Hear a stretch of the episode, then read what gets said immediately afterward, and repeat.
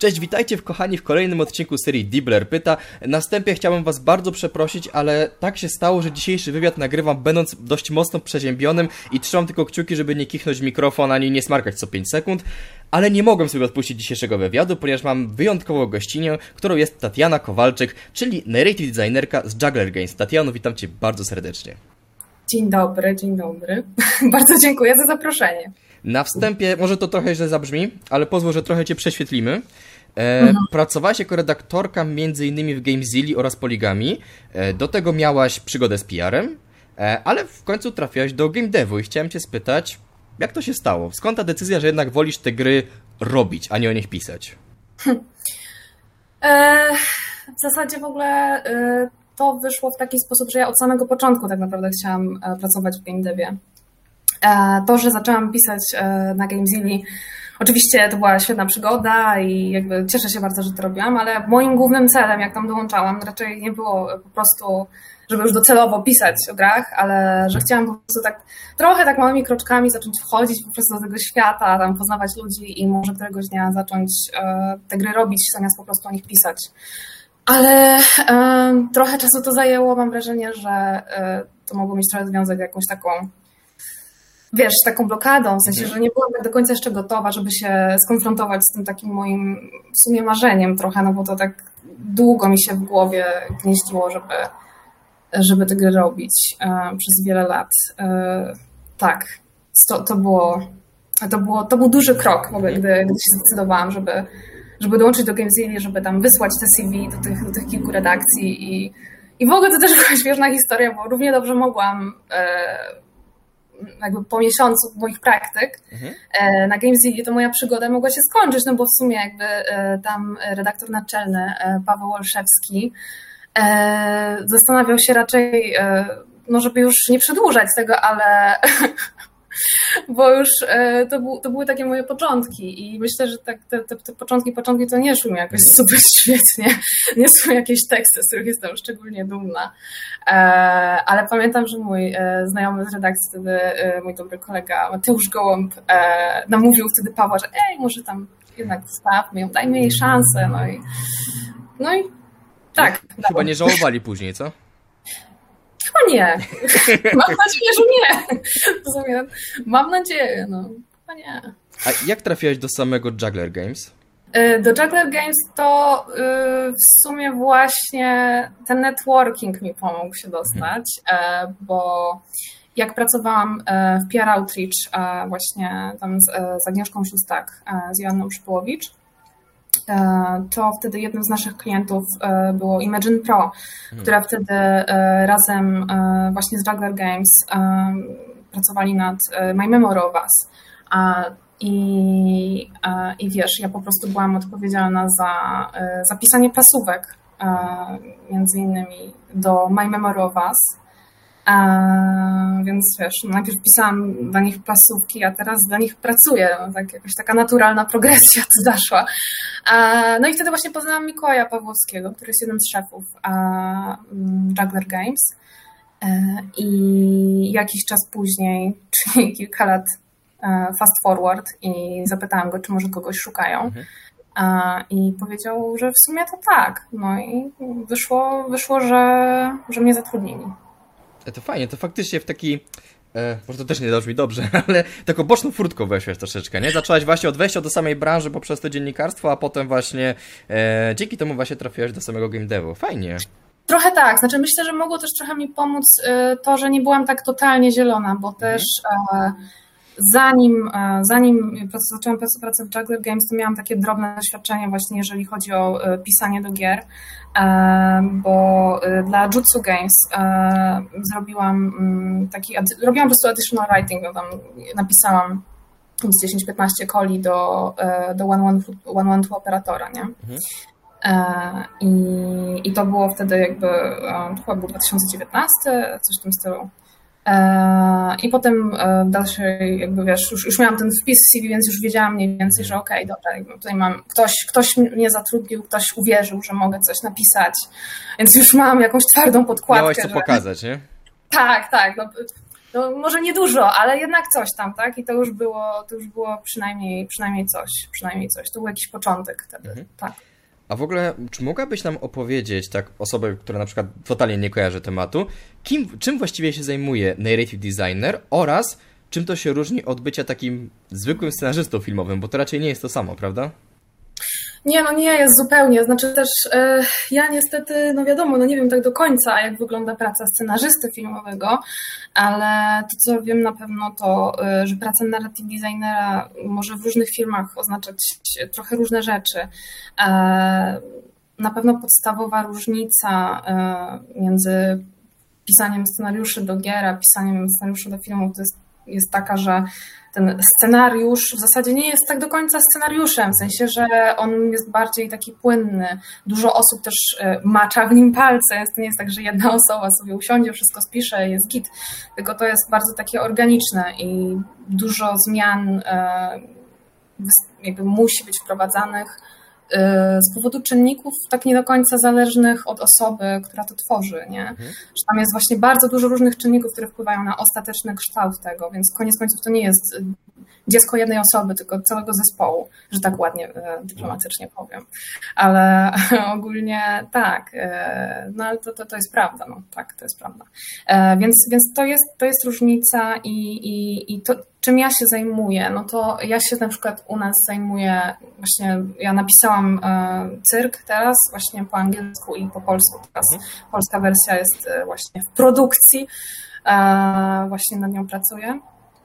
Ale oprócz tego też zajmowałam się implementacją muzyki. Tutaj muzykę robi tak niezastąpiony Patryk Scelina, więc bardzo, bardzo ładnie wyszła ta Pozdrawiam muzyka. Patryka. Pozdrawiamy Patryka, tak. E, dokładnie. E, więc też, też właśnie, wiesz, żeby tak, mm, no bo tam, okej, okay, jakby wydaje się, że muzyka to jest coś zupełnie odrębnego, tak, ale nie, bo muzyka też współtworzy narrację, tak, że musisz mhm. E, w taki sposób, no, wydaje mi się, że taka jest trochę rola właśnie tego narrative designera, żeby stanowić taką pieczę nad tymi różnymi elementami tego projektu, żeby one spójnie właśnie opowiadały jakąś mhm. taką fajną narrację, która jest tak właśnie wewnętrznie spójna. Myślę, że to o to chodzi. Jest na przykład właśnie tą muzyką, albo jeszcze, jeżeli chodzi o dialogi, no to też e, implementowałam na przykład, wiesz, ja musiałam y, zaimplementować na przykład w którym momencie jakie obrazki w tle dialogu się pojawiają, tak, no bo no też jakby znając najlepiej po prostu ten tekst, no to byłam w stanie stwierdzić, gdzie to będzie najlepiej wyglądało, tak, żeby to miało sens, żeby tutaj jakiś obrazek zniknął, pojawił się, nie wiem, że tu, tu był face to black, jakiś klimatyczny i tego typu rzeczy, więc to wszystko tak trochę się przeplata ze sobą, mam wrażenie. Czyli to nie jest taka praca tylko w Google Docsach, tylko faktycznie działasz w samym silniku, na żywej tkance, nie? Trochę tak, znaczy też pytanie właśnie, hmm, y, na, na, w jaki sposób powstają te teksty, bo na pewno różne studia, um, wiesz, jakby operują na różnych, um, różnych narzędziach. Um, tutaj przy okazji cyrku akurat my korzystaliśmy z Jarna, ale też trochę w Unity tam siedziałam, jeżeli chodziło, mhm. wiesz, pierwotnie implement, musieliśmy implementować pewne, y, znaczy eventy, no wiadomo czym są eventy, tak, jakieś mhm. wydarzenia, tak, tu implementowaliśmy je za pomocą Unity, ale potem szybko się okazało, że w przypadku, gdy już chcieliśmy bardziej je rozbudować, w przypadku tak bardziej złożonych struktur, to już samo Unity nam nie wystarczy, no to wtedy mhm. zaczęliśmy się interesować jakimiś innymi narzędziami, tak, i tutaj na przykład właśnie z pomocą przyszedł Jarn, e, którego używamy akurat e, do dialogów. E, Excel też się przydaje w ogóle i w ogóle też z tego, co słyszałam i trochę też z praktyki, to wiem, że sporo studiów w ogóle tworzy na Excelu, nie? W sensie, że nawet e, właśnie jakieś teksty, które potem e, na przykład Unity zasysa e, do silnika i w taki sposób też jest łatwiej wtedy edytować, nie? Nie musisz za każdym razem wchodzić do Unity, otwierać to, tam szukać tego odpowiedniego prefaba i tam to zmieniać, tylko możesz po prostu sobie otworzyć Excela i tam wszystko sobie wklikać Ctrl S zapisać i e, zmiany są widoczne, więc to jest, to jest ciekawe, tak. Mhm. Na przykład e, tak, e, ale też wspomniałeś o dokumentacji, no to też często właśnie narrative designerzy odpowiadają za taką dokumentację właśnie wewnątrz firmy, żeby wszystko na pewno nie umknęło i było gdzieś tam zapisane. To tym też się trochę tak zajmuje, tak, ale mam wrażenie, że mm, że dużą też częścią takiej pracy jest takie bieżące reagowanie na błędy, w stylu, że na przykład wiesz, e, zaczynam sobie dzień i chcę sobie dalej pisać kolejnego questa, tak, ale nie mogę, ponieważ mam e, wjechało mi 10 kolejnych tasków, bo pojawiło się 10 kolejnych błędów, bo ktoś tam coś zauważył, coś tam, tu, tu brakuje spacji, albo tutaj kropki, albo e, wiesz, jakiś, albo to jest jakiś bug, no mhm. i tak e, to jest taka praca, że musisz dużo reagować, też pracować dużo z innymi w zespole i też to nie jest tak, że mm, nie wiem, ja sobie stwierdzę jak ma być i po prostu tak robię, tylko często e, trzeba coś najpierw skonsultować, e, zasięgnąć opinii zespołu, wiesz, żeby w grupie się zastanowić, czy to ma sens, czy taka zmiana na pewno jest mhm. tutaj zasadna. Czyli dwie rzeczy. Po pierwsze, jakby to, też, to zawsze jest praca zespołowa, to nie jest tak, że jedna osoba sobie siedzi, pisze scenariusz, oddaje i koniec. E, a po tak. drugie, drodzy widzowie, Excel jest tak amol, jest dobry na wszystko, nawet fabułę do gier możecie stworzyć w Excelu. E, no ale właśnie, bo już, to, to już trochę weszliśmy, weszliśmy na, to, na to pole, e, bo chciałem Cię spytać, jakie miałabyś rady dla początkujących twórców, którzy no, koniecznie chcieliby tworzyć fabuły do gier? No właśnie tak, um, hmm, zastanawiając się nad tym Twoim pytaniem, to Wydaje mi się, że tutaj chyba trzeba wydzielić dwie sfery. Tak? Po pierwsze, właśnie um, zaczęcie pracy i y, żeby w ogóle zacząć pracę, to chyba faktycznie trzeba znać ludzi. Tak mi się wydaje, że, y, że zwłaszcza jeżeli chodzi o narrative design, to tych ogłoszeń raczej nie jest zbyt dużo. Mam wrażenie, że y, raczej na przykład y, właśnie łatwiej jest znaleźć pracę programiście niż narrative designerowi. Pamiętam, jak wtedy szukałam pracy, to no właśnie wysyłałam, y, wiesz, na jakieś zgłoszenia albo ich bardzo niewiele i dopiero jak się odezwałam do kilku właśnie znajomych, to wtedy się okazało, że o, praktycznie każdy z nich, wiesz, miał coś tam do zaoferowania, więc wydaje mi się, że networking jest najważniejszy, jeżeli chodzi o znalezienie jakiejś takiej furtki, w ogóle wejścia. E, natomiast jeśli chodzi o samą właśnie tutaj druga kwestia, czyli wiedza i budowanie jakiegoś tam doświadczenia i, e, i, i, i jakoś, żeby to w ogóle dobrze wykonywać, to szczerze, no, oglądanie seriali chyba, no bo y, nie wiem czemu, to jest chyba pierwsza rzecz, która mi przychodzi do głowy, ale e, ja strasznie dużo oglądam seriali i jest to też łatwiejsze, bo łatwiej jest y, wiesz, um, przyswajać serial niż przyswajać grę, tak, bo gra, gra jest interaktywna, gra cię angażuje po całym dniu pracy, po całym dniu obcowania z grą, to często po prostu już mózg ci paruje, tak, i jedyna rzecz, na którą jestem w stanie po prostu e, poświęcić swój czas, jakoś już się zmusić, czy cokolwiek, żeby nie iść po prostu plackiem spać, no to odpalam sobie Netflixa, tak, albo HBO Go, albo coś tam. Mm.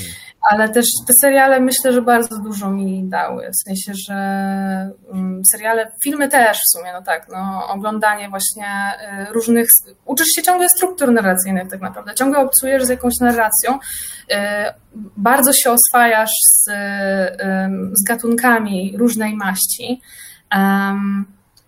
tylko, że to jest też tak, że no, nie każdy lubi oglądać seriale, tak? No to jeżeli wolisz grać w gry, no to kurczę, graj w gry. Ale chodzi mi, jeżeli chodzi o, y, wiesz, jeżeli chodzi o samą narrację, też czytanie książek właśnie, chociaż z tym u mnie jest trochę kiepsko. Czasu nie ma. Czasu brak, tak, to, to totalnie. To nie nasza wina, to czas.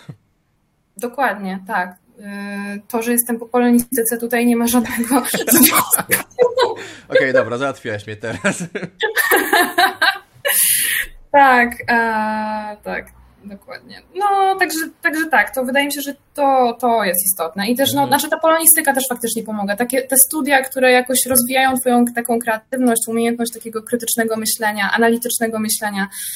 W ogóle mi się wydaje, że takie mm, że jeżeli grasz w tę grę, to, to już patrzysz trochę inaczej, bo ja nie jestem w stanie teraz już grać w gry i po prostu patrzeć na, na to, jak wiesz, po prostu to sobie wchłaniać jak gąbka, tak? Ja po prostu ciągle zastanawiam, że aha, okej, okay, tutaj stwierdzili pewnie, że trzeba coś uciąć, na, zaoszczędzić czasu, albo trzeba zastosować mhm. jakieś inne rozwiązanie, które być może byli, wiesz, być może wiedzieli, że to koniec końców nie wyjdzie zbyt fajnie, ale stwierdzili, że to się bardziej opłaca, tak, czasowo, bo też tego typu decyzje trzeba, y, trzeba podejmować, albo mhm. nie wiem, jak E, wiesz, to była moja w ogóle zmora, jak właśnie grałam e, w The Last of Us 2, dlatego, że ja, ja e, często mam tak, że jak wchodzę do jakiegoś nowego, wiesz, no zaczynam jakiś nowy level, no to jeżeli widzę, że game designer, game designer chciał, żebym szła prosto, mhm. no to pójdę w prawo, tak? Zawsze tak robisz, no bo wiesz, że jeżeli pójdziesz w prawo, no to najprawdopodobniej będzie tam znajdźka, tak? E, tylko, że niestety e, The Last of Us 2 to tak trochę odwróciło, w sensie, że oni, oni jakby e, wiedzieli, że e, że ja najpierw, w sensie, kurczę, jak to powiedzieć? No chodzi o to, że jak szłam najpierw w to prawo, mimo że wiedziałam, że chcą, żebym poszła prosto, to właśnie w prawo było to właściwe przejście, nie? I, i po prostu, i to było... Trollowali graczy, którzy lubią zwiedzać, tak. nie? Tak. Mam wrażenie, że źle to wytłumaczyłam, ale jakoś nie mogę rozumiem o co chodzi. No. Zresztą ja mam, ja mam to samo, ja też zawsze jak szałka pokazuje mi, że szedł w lewo, ja pójdę w prawo, bo chcę zobaczyć co tam jest najpierw, nie? No, dokładnie. I wiesz, i to mnie wkurzało, dlatego że ja szłam w prawo, bo chciałam właśnie y, sprawdzić sobie tam, wziąć tę znajdźkę i pójść, y, mhm. pójść prosto, a na przykład, y, wiesz, to był checkpoint i przeszło mnie dalej i już nie mogłam wrócić i nie, już nie, nie mogłam zobaczyć, co było tam na wprost, tak? Więc kurde, no, po prostu ludzie. A jeszcze wiesz, tak, jeszcze wiesz, co jeśli chodzi o native designera, to jedna rzecz mi przyszła do głowy, taka bardzo przyziemna, o której chyba niewiele osób myśli, bo hmm. mieszkamy w Polsce, pracujemy z Polakami, ale chyba nie da się być native designerem bez znajomości angielskiego, co?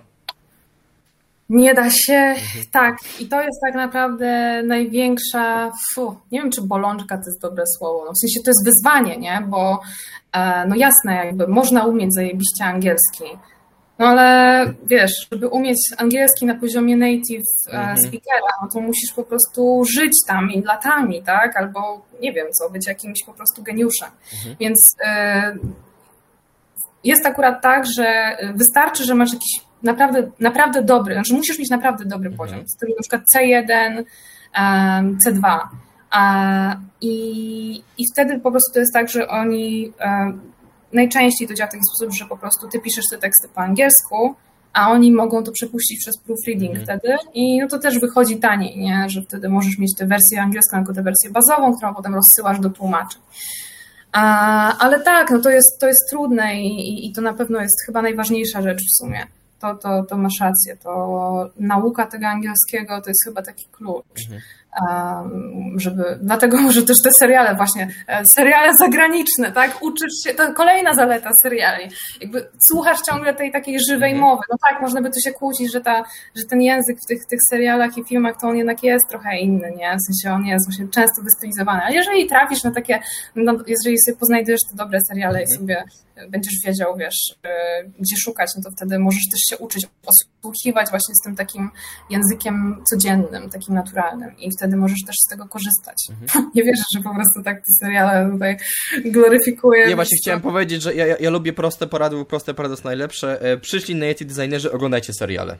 Już czyść angielskiego i myślę, że będzie dobrze, co?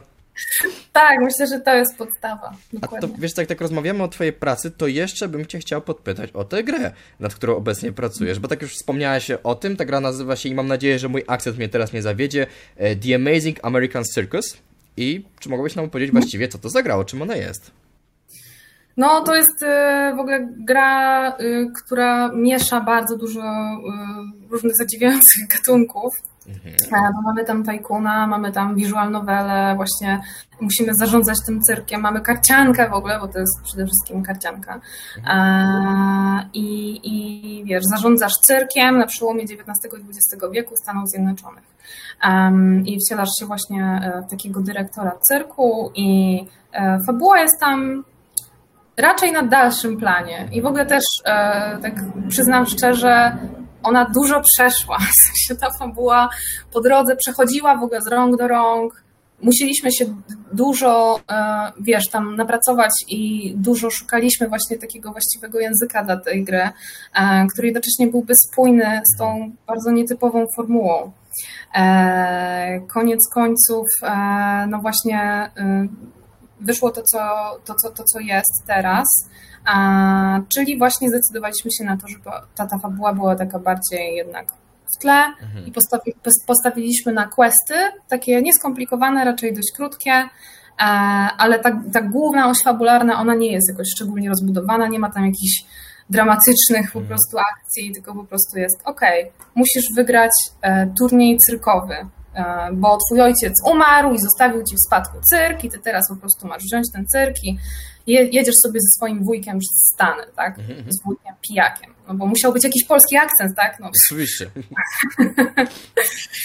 no więc e, tak, więc teraz tak to wygląda. I te questy, mam wrażenie, są, jeżeli chodzi o fabułę, to jest taka najmocniejsza strona, ym, najmocniejsza strona, od, jeżeli, od strony fabularnej tej gry, e, bo właśnie tam robiliśmy bardzo dużo takich odjechanych rzeczy, że mogliśmy naprawdę pojechać sobie e, z wyobraźnią.